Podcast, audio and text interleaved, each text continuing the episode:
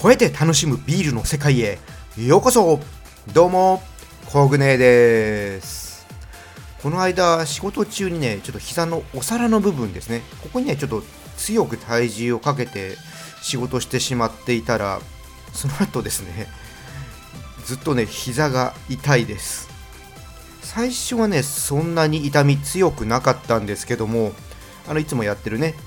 ウォーキングちょっと10キロぐらいね歩きましたらね、まあ、ちょっと負担が大きかったようでその翌日からね痛みが強くなってきてしまいました。ちょっとね動かすと痛くってあの特にね階段降りるときがね辛いです、まあ、おそらくねこれ膝の炎症なのでねまあちょっと炎症をね収まるまではねウォーキング控えようと思います。まあねビール飲むにはね支障がなさそうなのでねこちらはいつも通り美味しくいただきたいと思います。まあ、皆さんもねちょっと健康にはね気をつけてください。それではね今回も聞いてビールが飲みたくなるビールのことがもっと知りたくなる話題をお伝えしていきたいと思いますので最後までお付き合いどうぞよろしくお願いします。ビアジャーナリストコグネーのビールレディオ。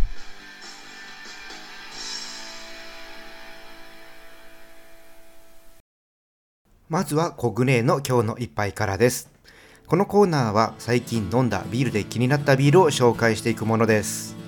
今日ね、ご紹介するのは埼玉県の小江戸ブルワリー祭りエール盛岡三叉祭りです。こちらのね、ビールはですね、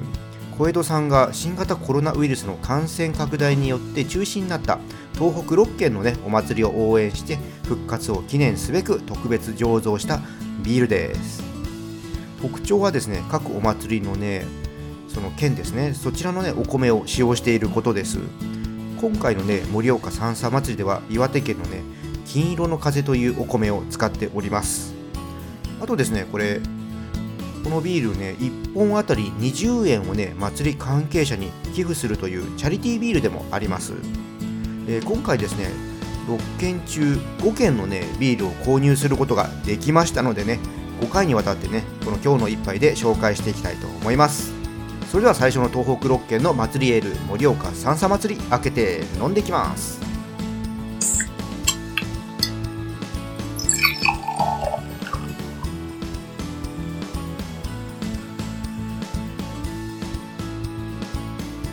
はいついでみました。色はですね透明感のあるね薄い金色をしてますね。で香りはですねうん鼻をね近づけるとレモンドロップをね思わせる香りがねありますね。まあ、でもね甘いというよりは爽やかっていうそんな感じの香りですね。で味なんですけどもうんグレープフルーツをね思わせる爽快感のあるね味わいですね。余韻はね短くてね、まあ、軽く苦みが残る程度ですね。お米のね風味っていうのはねわからなかったですね、まあ、そもそもねこれお米のねキャラクターを出したくて使ってらっしゃるのか、まあ、すっきりとしたね味わいにしたくて使ってらっしゃるのか、まあ、ちょっとねどっちなのかねわかんないんですよね、まあ、なんかね機会があったらねこの辺り聞いておきたいですね。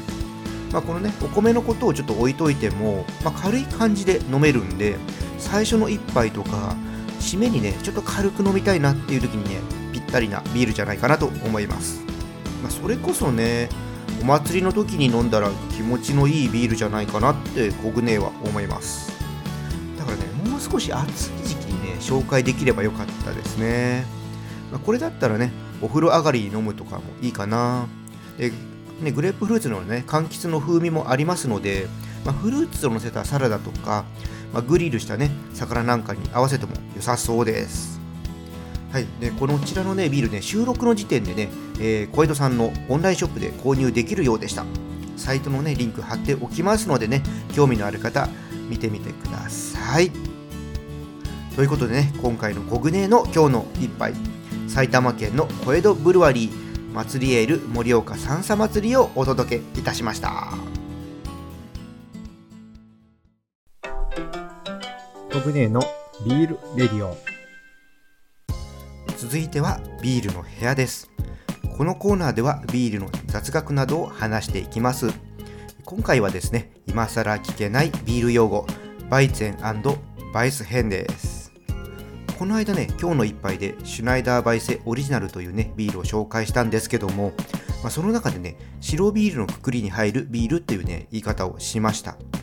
まあ、日本だと一般的に白ビールって言いますと、まあ、バイツェンのことをねイメージする人が多いと思いますまあ、実際にね、白ビールって言いますと、他にはホワイトエールとか、ベルジャンホワイトなんかも入ってきます。その中でもね、今回取り上げるバイゼンとね、バイスはね、ちょっとね、いろいろ混乱するところがあるので、まあ、何がね、違うのかっていうのをね、今日ね、話していきたいと思います。まずね、言葉の意味なんですけども、バイゼンはね、小麦、バイスは白という意味があります。まあ、ただ実際にはね、小麦麦が50%以上のビールのことをバイツェンとかね、バイスって言います。だからですね、まあ、物としては同じビールなんですね。これね、なんで呼び方が違うのかって言いますと、まあ、ドイツのね、バイエルン州の行政管区にあるミュンヘンを中心とした地区をね、これオーバーバイエルンって言うんですけども、この地区とオーストリアで小麦ビールのことをね、バイスビアって言います。で、これ以外のところで作られた小麦ビールのことをね、バイツェンって言います。まあ、だからね、日本でね、小麦ビールを作ってもね、まあ、バイスビアではないんですね。日本で作るとバイツェンになるわけです。ただね、これちょっと例外的なものがありまして、まあ、バイスはね、シュナイダー醸造所のようにね、創業当時はミュンヘンにあって、その後ね、違う土地に移転した後もね、ここでもね、バイスって使っていたり、オーバーバイエルンで醸造のね、勉強をした人たちが、敬意をね、示す形でバイスって使っているケースもあります。はい。ぜひね、この2つの違い、ちょっとね、覚えておいてみてください。誰かにね、違いを聞かれた時にね、答えられると、鼻がね、高いと思いますよ。はい、ということでね、今回は今更聞けないビール用語、バイツェンバイス編をね、お届けいたしました。ビアジャーナリストコグネーのビールレディオ。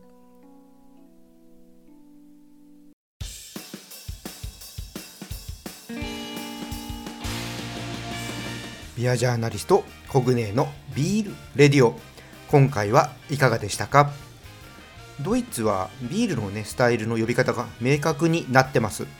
お国柄もねあるんでしょうけどもビールへのねプライドも感じられます、まあ、いなーってね思うところもあるんですけどもまあ、ビール大国のね凄さこれをね感じます。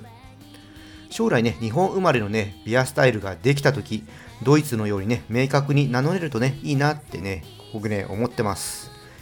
はいでね今回のバイツェンとバイスの違いをねお伝えするにあたりね、まあ、ちょっと参考にねお世話になっているドイツのねクラフトビールを輸入している会社小松トレーディングのね小松さんのねちょっと YouTube をね参考にさせていただきました。小松さんがね輸入しているプランク醸造所のねヘーフェバイツェンはねめちゃくちゃね美味しいんでねこれはねリスナーさんにね飲んでほしいです。ぜひね小松トレーディングでね検索してみてください。機会があればね、えー、プランクのヘーフェバイツェン、今日の一杯でもね、紹介していきたいと思います。なんか話してたらね、ちょっとね、飲みたくなってきましたね。ちょっとどっか売ってるとこ探したいと思います。それではこの辺りでね、締めさせていただきます。このチャンネルでは皆様からの感想や質問をお待ちしています。よろしければコメントやレターいただければと思います。また今日の配信が良かったらぜひいいねとフォローの方よろしくお願いします。それと SNS でね、このチャンネルシェアしてもらえると嬉しいです。皆さん、お酒は適量守って健康的に飲みましょう。未成年の人は飲んじゃダメですよ。それでは次回の配信まで美味しいビールを飲んで楽しいビールライフをお過ごしください。コグネでした。